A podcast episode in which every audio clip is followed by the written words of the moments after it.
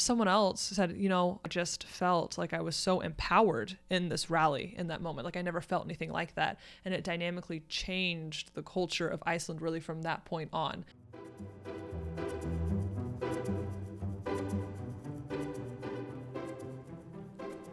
Welcome to Fluence. Our podcast is about forgotten women in history, research around gender bias, interviews with inspiring people, and real talk about feminism. Reasonable feminism for reasonable people.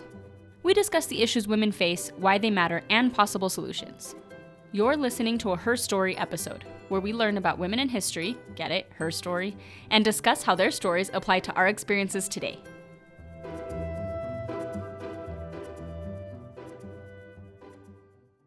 All right, let's talk about the women's strike in Iceland.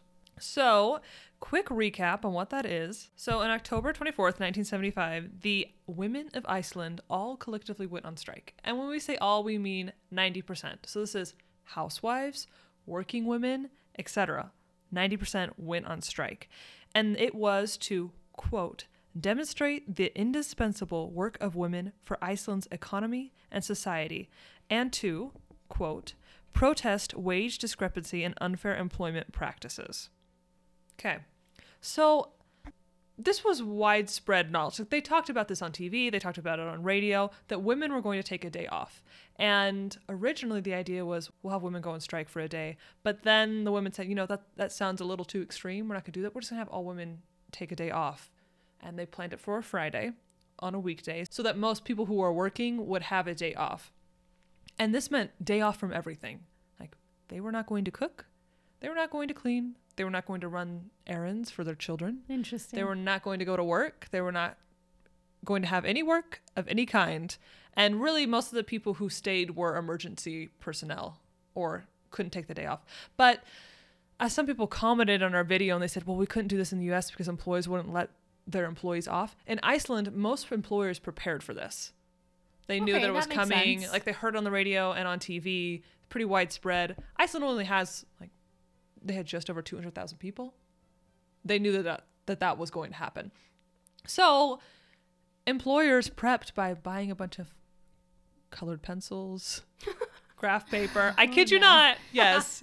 a bunch of candy and they're like, "All right, we have the we got it set for the guys." We got it. And by Graph paper, employers, that's all the kids need. yeah, and by employers I mean like other dads who are bringing their kids, like Sure. bosses of dads and dads, like plan this. So, what really happened though was bigger than what anyone anyone expected to happen. So, because so few women worked and the majority of women were teachers, schools shut down. And then a lot of hospital workers did not go into work.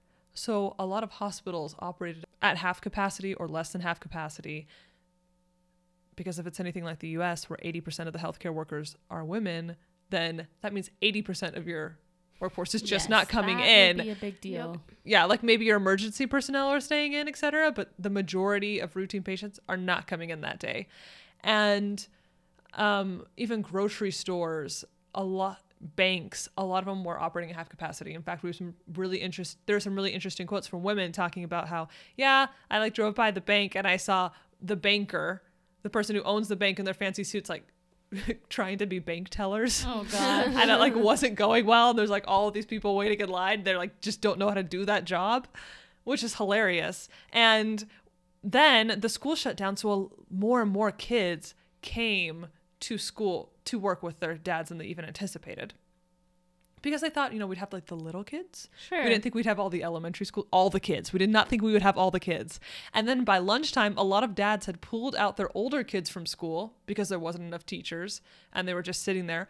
And they pulled them out of school so they could babysit the younger kids for them at work. This would be so fascinating to think about the kids because if you really just think about the children, like, okay, they're at school, but if they can't be at school, then maybe they'll go to a daycare. But at least here, most of the daycare centers are also run by women. Most of the childcare facilities or any other place where I could put my child are also run by women. So they would literally have no option other than to just take them to work with you, which is Right. crazy. Like, I mean, what about construction workers or someone else who you can't have children with you around by where you work or anywhere near? And that would be crazy. And this is my favorite part is that the grocery stores across the country sold out of ready-made sausages. and that's like their their equivalent of microwave meals. Like this is the 70s. It wasn't like you could go YouTube how to make something. Yes. It's like the, they didn't have like in Iceland the 70s. There wasn't this Pizza Hut DoorDash system like going about. unfortunately. And unfortunately, a lo- about half the staff in all these restaurants was gone anyways, so they weren't able to fill orders. So the grocery stores just all sold out of these sausages because that in Iceland, like culturally, was the go-to meal. wow. And one of my favorite comments from people on our TikTok video about this is someone said, "Yeah, the part you did not include was that." By evening time that night, the whole city just smelled like burnt sausage. Oh, like, oh, it's so funny. But the the implications of it are really really interesting. So women took a day off, and the women, a lot of them, went to a rally in the nation's capital, which was about twenty five thousand women went. And when the country is only two hundred thousand people, that's a huge percentage Yeah, of the women in the country. And they went and they listened to female speakers. It was kind of like a women power rally. That's cool. Yeah, and then some of them just took a self care day. Like Yeah. just went and did whatever they want. Maybe that's what I would do. Just go But, on a nice long hike at the top of the mountain, away from everyone. Take a picnic at the mm-hmm, top. Mm-hmm. Bring a couple of my close girlfriends, and yeah, just go on a great hike. I think that's what I would do. I was thinking if you're a mom, I would probably sleep for like a, a, a chunk of the day. Like you have silence finally. It's Yes. true. Yes. Just go check into a hotel and sleep all day. so true. Well, and several people asked us about that in the comments. Like, well, what were the women just doing? Were they just sitting at home? I'm like, no, none of those women are sitting home. Those women left home. That was the point. they got far, far away. Um, but it had some really interesting implications. Within a few months, they elected their first female president, which was the first female president in Europe. And so many people commented to us and in various articles I've read that it was really eye opening for them because they didn't think that the economy and like basic function society would set would shut down that much. Right. They don't assume that it's as dependent on women as it really is. Right. They didn't they did not assume that their jobs and daily routine was as dependent on women as it really is. Which I think applies to, I would say, probably every country in the world. I think most people do not think that society in general depends on women as much as it really does. Yeah. But um, some interesting quotes from people who were there that day. So in Iceland, a lot of kids grew up with having a female president for 16 years. So you have to understand their whole childhood, their only idea of a president is a woman. Wow. So when Ronald Reagan was elected, there's there's this f- really funny quote from this kid was like, "Wait, why is he president? A man can't be president." like, like Can you imagine? like, what is he doing? What is happening? Well, it shows you how much just what kids see and who kids see in leadership, how much it shapes the way they think and what is possible. It's so true. I was actually speaking of this about leadership. I was actually just talking to Nicole the other day about this stand-up comedian special on that I watched online and she was talking about how she wanted to be a role model for this young girl but she said you know looking at this young girl and her behavior and what what makeup she was wearing in her outfit I realized that other people had gotten to her first and the people that she was trying to to mimic or the people that she was trying to be like were pop stars or you know women from pop culture and so she realized that it is it's a huge deal the way that young girls act or behave or i think all youth mm-hmm. that it, it depends a lot on the leadership figures that they see in their life it's a big deal Well, I think that's one of the reasons we chose to talk about Disney movies because people will often comment and say like, "Does this video really matter?" It's like a Disney princess. Right. Well, does that one specific video really matter in the grand scheme of things? Honestly, no. Like that one movie does not matter. It's when you look at all the Disney princesses Yeah. and it's Disney and that those are the most feminist movies that we have. It's empowering little girls to be like these princesses, but what else is it teaching us? Yep. but i think as adults it seems like it doesn't matter that much but when i think of my nieces or young you know young girls that i see they're three four five years old I mean, they could be obsessed with one particular princess movie that they forced their family to watch over and over and over for years at a time. I mean, I have yes. young girls that I know that are obsessed with one princess, and that's multiple years of their life. Every single birthday party, every single outfit, every Halloween. So maybe to us as adults, it seems like, oh, you know, an hour and a half of this movie. But for little kids, that really does become their obsession and what they love the most. Yeah. Well, and it's not just one movie. I mean, it's systemic. And like you're saying, like I mean, Frozen, like even my nephew, like it's hours. Yeah, they don't watch it once and it becomes their world. Like they believe it so much, it kind of becomes their reality. And like he's probably watched it a hundred times. Yeah, Like, sing not exaggerating. songs, Yeah. dress up, Yeah. say the same thing. So, Iceland. So, banks closed, factories closed, a lot of shops had to close, as well as schools and nurseries. So, the those fathers took those kids to work, and you know, they had the older children like bribing them to babysit, who they've already pulled out of school. Just a cycle of bad. Um, but then the kids are also hyped up on sugar. A lot of comments from men said, we, we didn't remember to pack a lunch etc. which is which is sad. I mean, I feel like we would do. I like to think we do a little bit better at that today. But maybe if you had never taken your kids to school, you Right. would have never thought of that. Um, and it was in Iceland. They nicknamed this the Long Friday Hmm. because they because it was such a long Friday for the fathers Yeah, Yeah, I and believe for the men. And it's not just men with kids. I mean, if you wanted to go to the hospital or go to the bank or go grocery shopping, you had shortages or long lines for everything. Yes. Right. So Iceland wanted an estimate of how many women took the day off. So they had, so they had s- someone in their government, I don't know, some government staff call the household phone of households all across Iceland, across the country. And especially in rural areas, because they're like, we don't know outside the city, especially Right. how many women are taking the day off.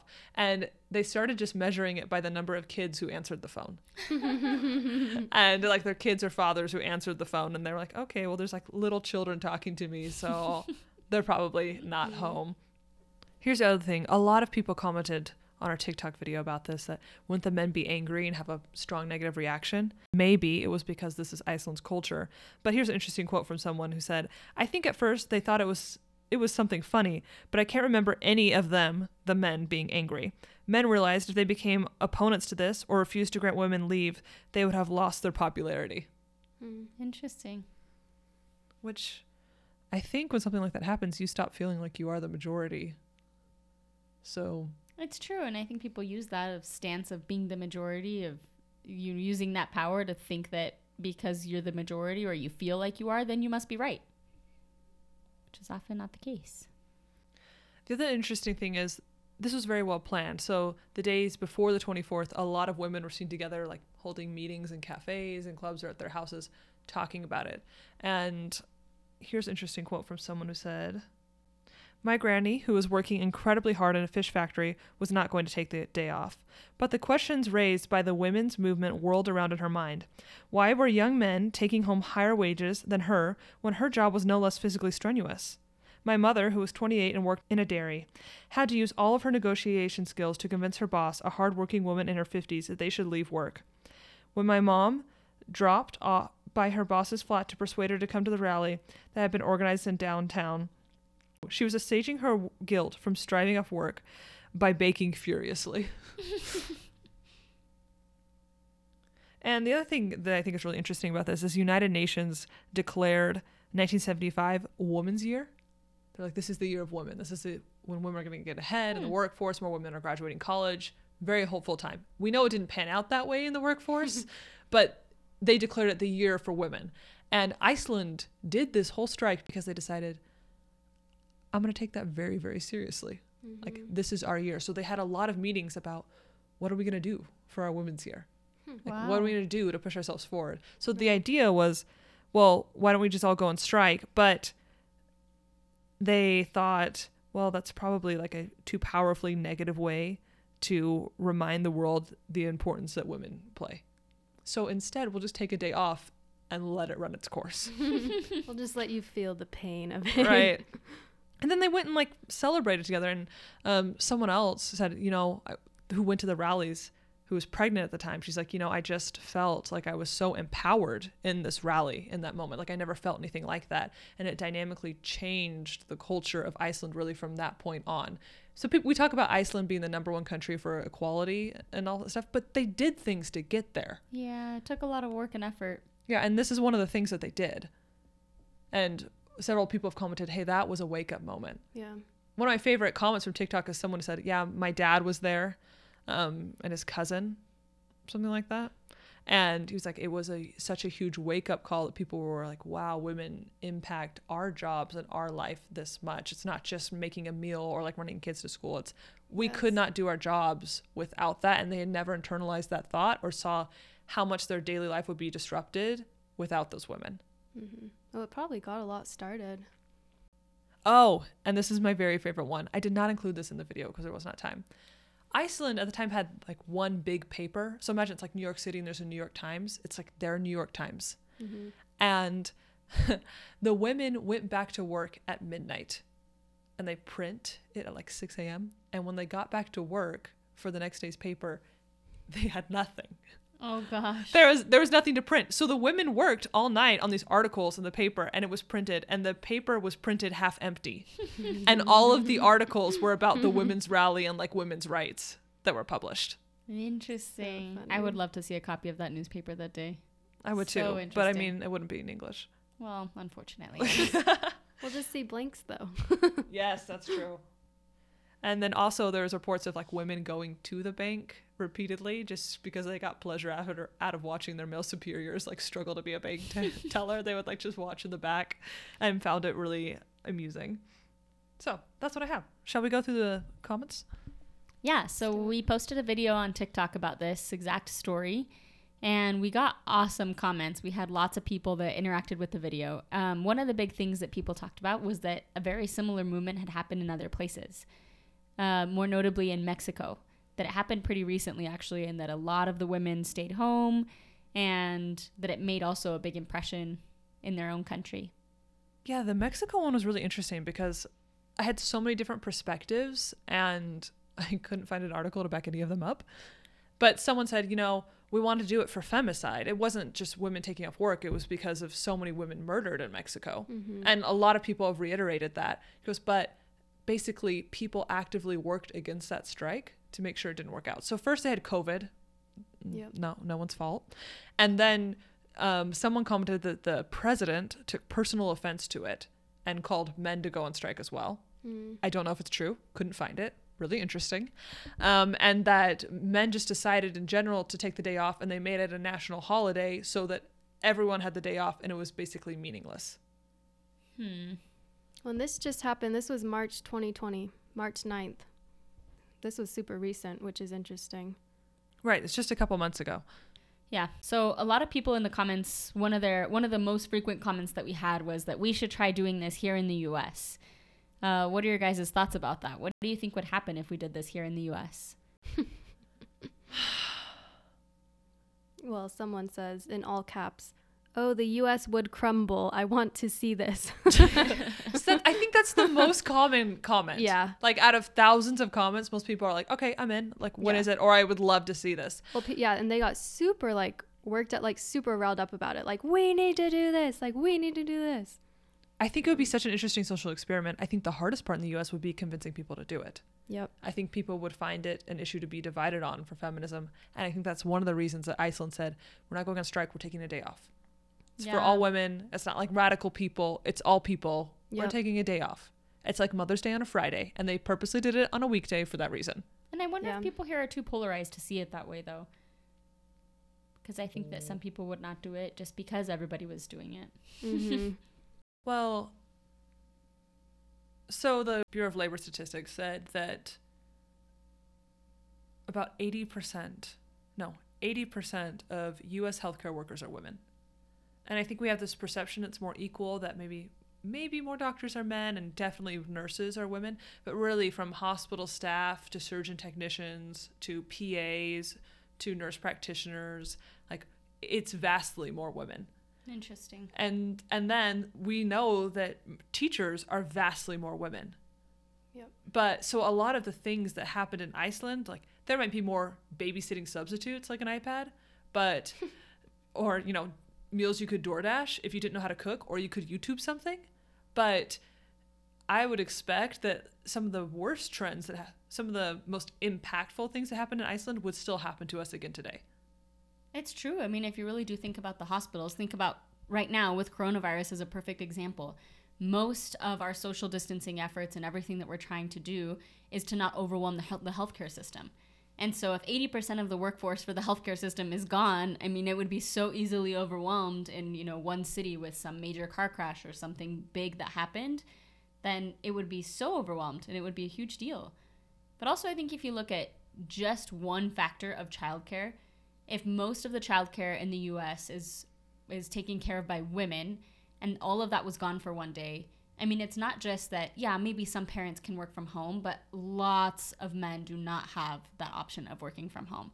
If I work any job where it's dangerous for my child to be there, or even, you know, maybe I work on Wall Street where I'm not going to do that from my house, but I'm also, my Yeah. boss is not going to let me bring my two kids into work where they're screaming Goldman- and running around. Goldman is not going to let those kids come into the Right. trading floor. There's no way. Like, yeah, even just one industry, banking I and can't finance. imagine like having brought my child to the trading floor. Exactly. It's unimaginable. The only way you even got away with it is like if it's a late Friday afternoon and you are a partner or director and you have like a child no one has seen before. And Like, that's only one industry, banking and finance. Or imagine, I mean, a consulting industry. Consulting is a huge industry in the US, and a lot of their projects are traveling projects. What are you going to do if it's on a Wednesday when this happens and you're out of town? Do you have to cancel your project, tell your client, I'm so sorry, fly back home and pick up your kids? And then where are you going to bring them back to, with you to San Francisco where you Yeah, are? Or what are you going to do? It's not even dangerous machinery. Like my dad was a cop for a lot of years. He definitely could not bring us. Right. There's no way. Yeah. Well, that makes me think of solution, and that's something that I really appreciate about my boss. I don't have kids, but um, I think every single one of my female coworkers do, and he's super flexible about kids. He lets them bring them into the office. He lets them work whatever hours they need to. A lot of them with COVID, they're with their kids homeschooling all during the day, so they work maybe like six to ten at night, and he's cool with that. Like, yeah, just get your stuff done. You know, I'm flexible with the hours. So I think where possible, that's not possible for every kind of work, but if you are a boss or a manager, to make women feel comfortable, um, like when we do our Zoom calls and their kid is screaming in the back, he's always like, "It's fine, it's fine. You know, they can be in the room. It's fine. You don't have to like," because they're always stressed about them it. away. Yeah, they're stressed. Like, "Oh, let me go get rid of them," and he's like, "No, it's totally fine. We can hear." You know, and I think those are things anyone can do to make women feel more comfortable, at least with their kids. And there are a lot of great companies who have also provided childcare facilities or a place for childcare, you know, within their building so that women or, or adults that are having to take care of their children can drop off their child there at the beginning of the day, pick them up at the end of the day. And I think those things are becoming more and more common in companies across the US, which is also admirable.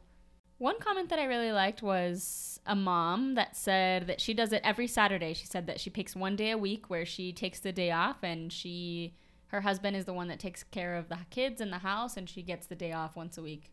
Which I thought was great. Back to mm-hmm. Mexico, someone commented about the strike in Mexico, and she said, "Yeah, unfortunately, it was treated there as a joke. Men made fun of it like, what is this?" Mm. And she said, "I've done a lot of research about it for a class, and I personally lived it as well.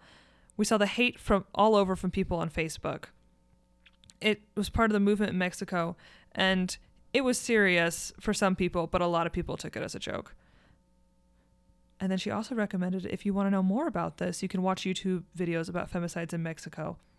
This is interesting. One comment says, We still do this. We walk out once a year. We now mainly do this to get equal pay. Yeah, so Iceland does this um, once a year, and some other countries do as well, where they stop working at the time that they would have earned the same amount as a man.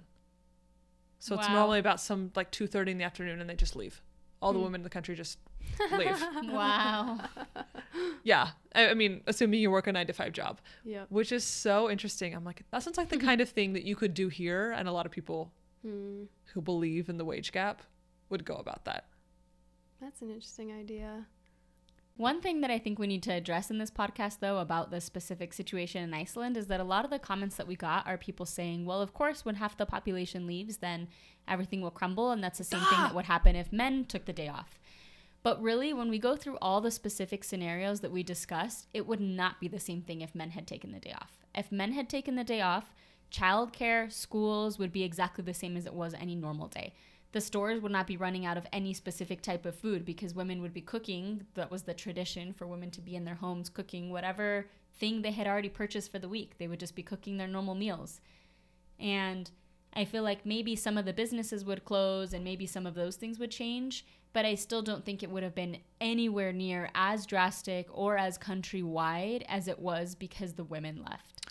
That comment is the one that shocks me doesn't shock me the most because I'm like, well, no, if 90% of the men in the country took a day off, it would be Saturday or Sunday.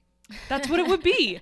like that's what that is. That's we have a system in place where the 90% of the work shuts down for 2 days a week. So if you add it to a Friday, it is a long weekend or a holiday where even extra things are closed but it doesn't crumble in the same way. Yes, It- everything still goes on the same way as it would on a Saturday. It's a good point. Right. Like women are disruptive because there's no point where we say, okay, you're not going to do housework, any cleaning, you're going to do no childcare, you're going to do no of these like entry level jobs, none of it all at the same time.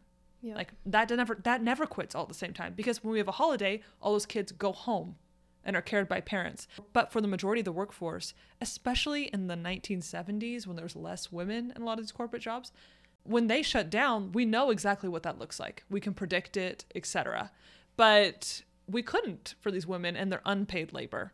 And some of the labor that people worked, then they thought, you know, bank teller, I mean, it's not that big a deal. Some grocery cashiers and like some women write articles in a newspaper and whatever. And it didn't pan out that way. I mean, I look at it and I, I laugh a little bit at those comments because we're like people people have said it doesn't matter any portion of the population who does this the result would be the same. I cannot even imagine going into like my management consulting boss and being like, "Oh, no no no, it doesn't matter. We'll just we'll just cut out any like third of the or half of the economy and it will be the same. It will all have the same results no matter what." Cuz it I mean, they would look at me uh, they would laugh me out of the room and then they'd probably be like, "Why do you have a job here? Why didn't you think about that a little bit more because it's not true. Like if I took all the children and all the teenagers and all the people who aren't able to be employed and who are currently unemployed and all the seniors um, or people who have retired early, and that's a huge chunk of the population of the people in the country, and let's say that's somewhere between a third and half of the people, and they just took the day off, not a lot would happen. it's true. Yeah. I think the point for me was yes, I think you take out any major part of the economy and we'll probably struggle. And I think that's the point. All of the parts working together are important. And it's that women are taken for granted probably more than men or more than other people are. Um, that they're just underestimated and people don't fully appreciate or even understand what things would be like trying to function without them. I think the other part that people miss when they say that is that the women taking the time off made a political statement or made a Mhm. social statement Mm-hmm. versus the men not so much. The men didn't feel like their unpaid labor wasn't noticed. They didn't feel like they were being taken for granted and they didn't feel underappreciated. So there wasn't a statement that they wanted to make.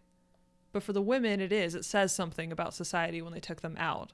And that's a huge part they're missing. It's you you could take part of the labor force out but even even if the result was exactly the same the social impact isn't the same because they didn't have a statement they wanted to make Well, and it's such a big deal to address the fact that, I mean, I think that this is the same in most cultures that women that are home caring for children, that are taking care of the needs of the house, are undervalued in general.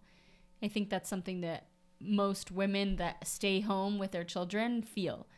And so, yeah, I don't think that it would be the same for for any person that leaves. It's exactly the same. It would not be. Yeah.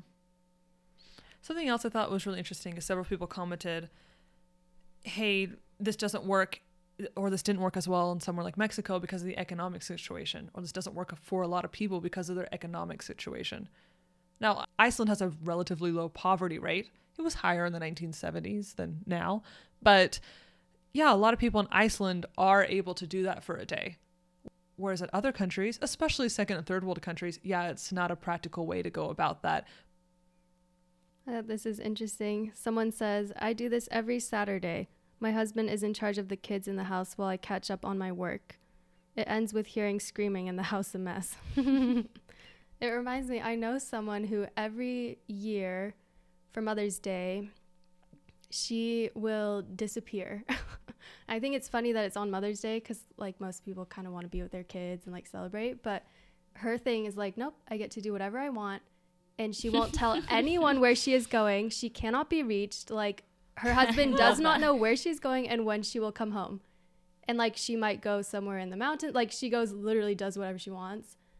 And then she comes back when she's ready. Interesting idea. Okay, so someone made this comment. I want to know your opinion on it.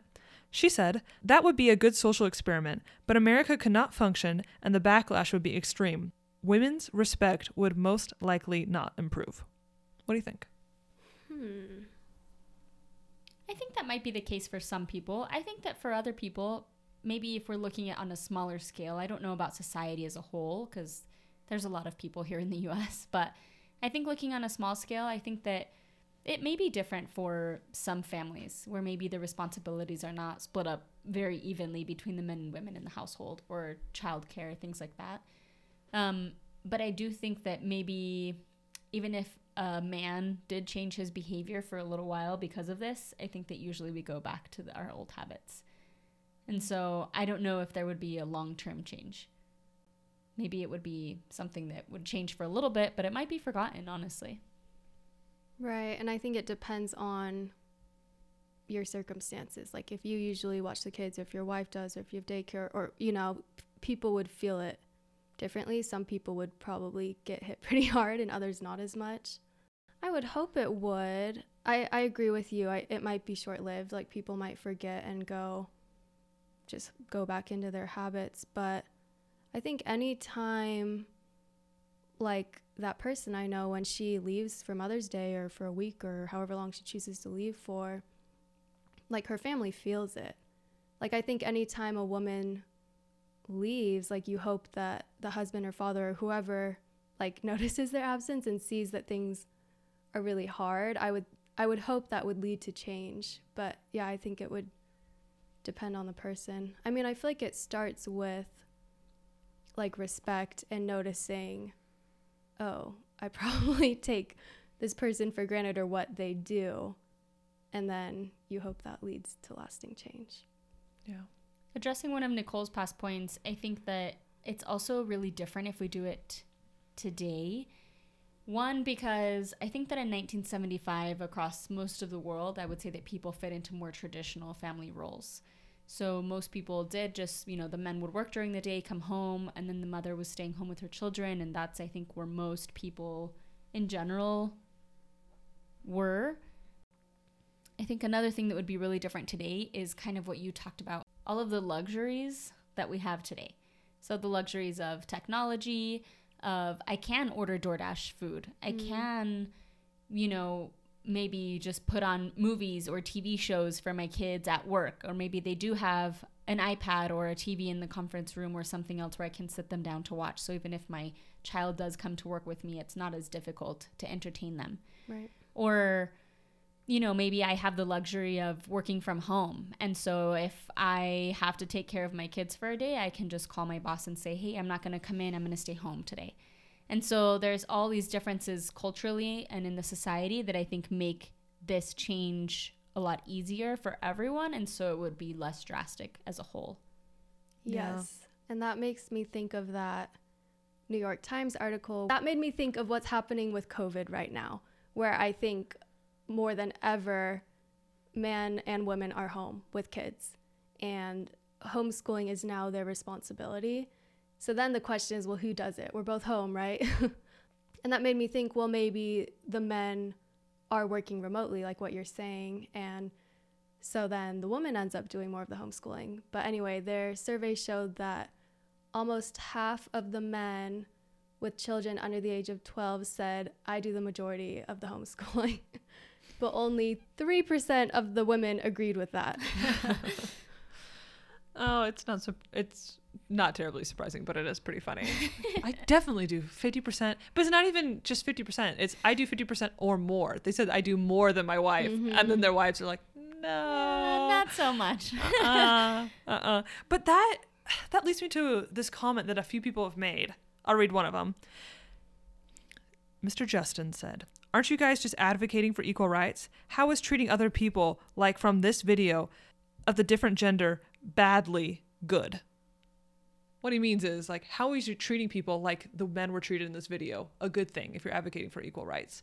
To which i would say i'm not sure how taking the day off and allowing your husband to take care of your children if you are a husband taking care of your children and like assuming a feminine role for a day is treating you badly like they are your children yes. Well, and that yeah, I it's also even- your own house. It's also your own groceries, and it's the same food that you eat, and it's the same thing that you are in charge of and responsible for. right if Uh, that's yeah. if that's treating you badly then What does that say for every woman in Well, that I- I position even in all of history? Yeah, that's not even a. Why is that a feminine role? Anyone can do that, right? Why is that not their job in the first place? right why aren't like- they doing these things anyway? They could be watching the kids more. And why do you assume that's bad? And if that was the worst thing that happened to you, I think this is a pretty good strike. like it doesn't treat anyone badly by my definition, but if you think that's treating people badly, uh, maybe you don't just let your wife do that by themselves. Yep. It reminds me of uh, the old ads from suffragettes, people fighting women's right to vote.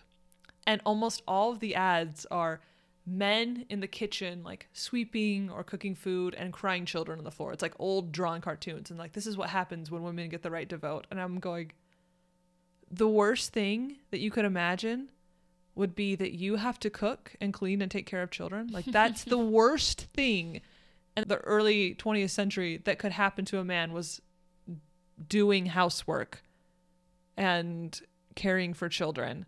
Like that's your biggest argument. It was crazy. Yeah. One comment that I thought was very considerate was a woman talking about how, um, you know, we're celebrating that this happened and that it was a big deal and that it had a lot of positive ripple effects, but that we're missing out on the people that didn't have this luxury. You know, maybe a single mother who doesn't have a place to take their children.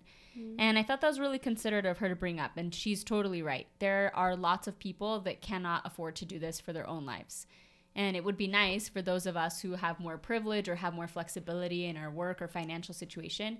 But for a lot of people, it is true that, you know, if, if you are a single mother or a single parent and you don't have somebody that can care for your children, you don't have the luxury of just taking the day off and going off into the mountains or doing something else. And so we recognize and respect that and we think that, you know, that's valuable hard work and and it's true that it doesn't this is not something that everyone can enjoy. I like that. Just kind of makes me think of like what are some takeaways or what are some solutions and it just made me remember something that my mom did. like I just remember sometimes I'd come home from school. We just had this empty room. It was one of my older siblings' rooms and nobody lived in it 'cause they were at college and sometimes there would be someone in there and I'd just say like, "Mom, who's who's in the house?" and she'd say, "Oh, it's my friend. She's just going to stay here for a couple days." she's just really exhausted and needs a break from the kids. So I'm just gonna give her a place to stay because she can finally get eight hours here. She never gets to get eight hours of sleep because her kids are loud and they wake her up early. Um, and she would just say like, "Yeah, don't make a big deal out of it. You know, she's just gonna catch up on some sleep." and I thought that was so cool. Like it's such a simple thing. Just give a friend some quiet space, something they don't normally get. I have yeah. I have friends that stay home with their kids that also do trading of babysitting services. And so they have other friends that have kids. And so one person will take all the kids for a day and they plan an activity or just kind of have them at home, or maybe they have some space in their backyard where they can have more kids. And then on another day, you know, maybe the following month, they'll trade. So then someone else can take all of their kids.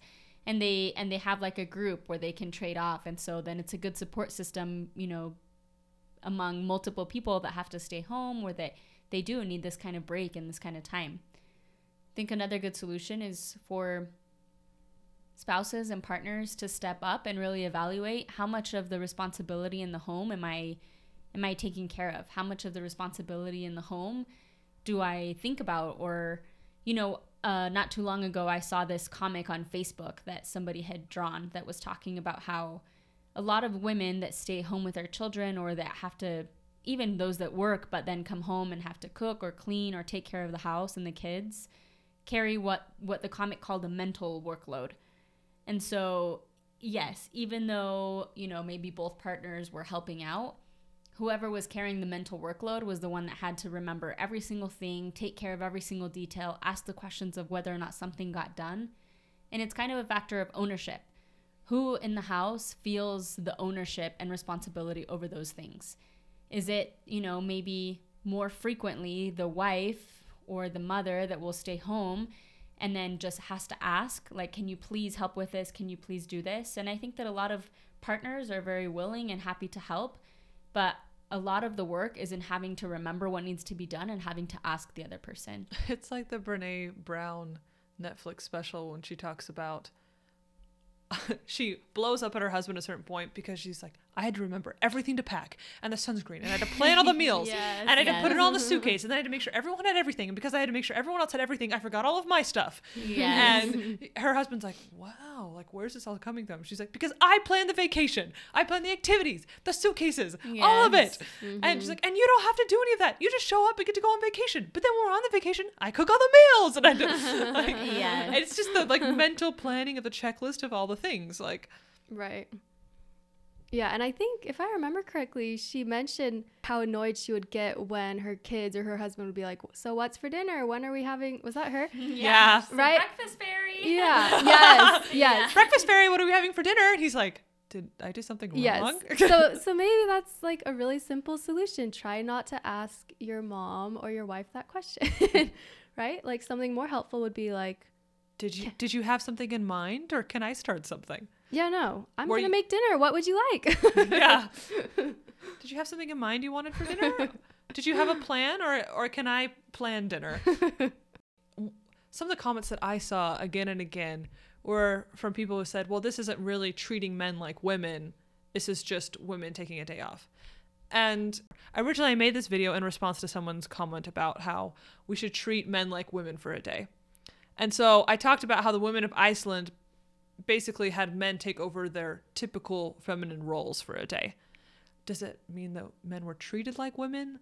Mm, maybe not so much. But it meant that they're taking on the roles, which is a really interesting thing to look at and how it affected those men.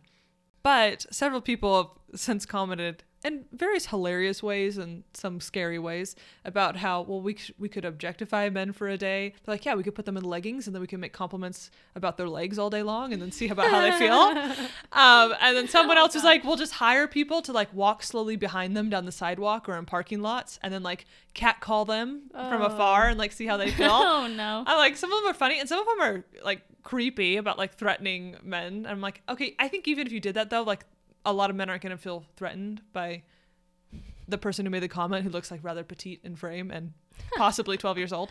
Um, Those comments though, like we're going to put men in cages or right. whatever. Right. And so many people liked it. But someone. To um, clarify, we do not support that. yes. But someone made this a really interesting comment.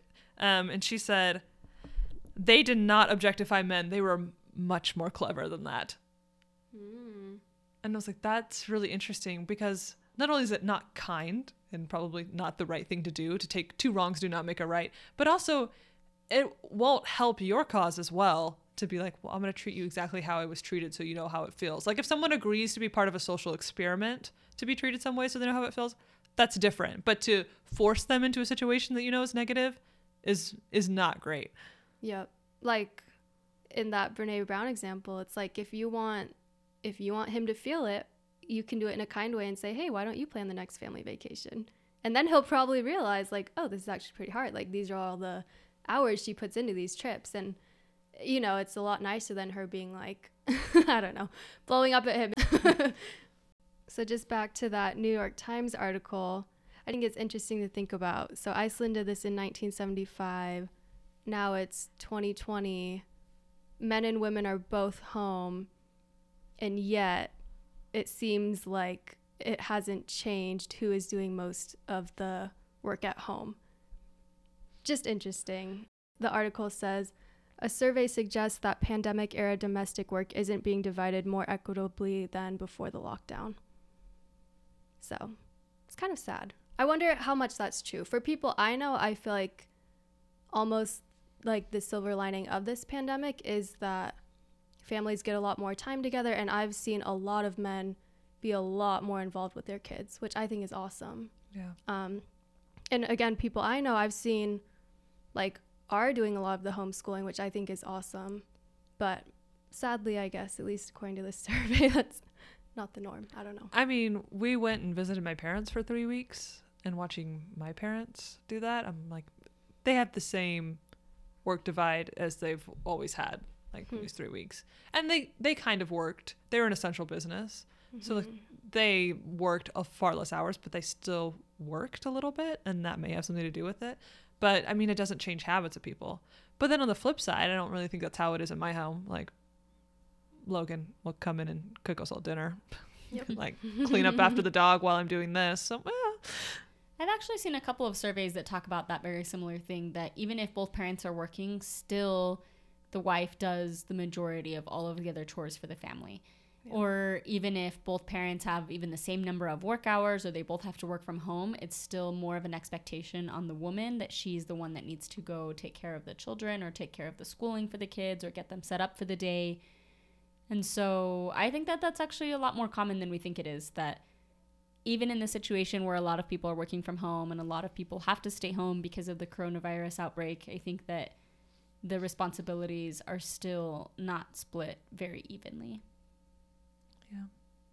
Yeah. So I think one of the solutions that that I've thought of or that you know we've kind of talked about is that a really simple thing that we can all do is just be more grateful. We can be more grateful to the teachers that take care of our children, to healthcare workers that have to go in and have really long shifts, to essential services or, you know, emergency responders who have to work no matter what holiday it is or no matter what day of the year it is. We can be more grateful to our partners or our family members or to people that take care of our children while we're away at work or while we're taking care of other responsibilities. We can be more grateful to maybe older children that have to take on the responsibility of taking care of their younger siblings or lots of different people that have a lot of work that they have to do in their normal week and are undervalued or underappreciated. And I think we can all do our part, women and men and children, to be a lot more grateful and helpful.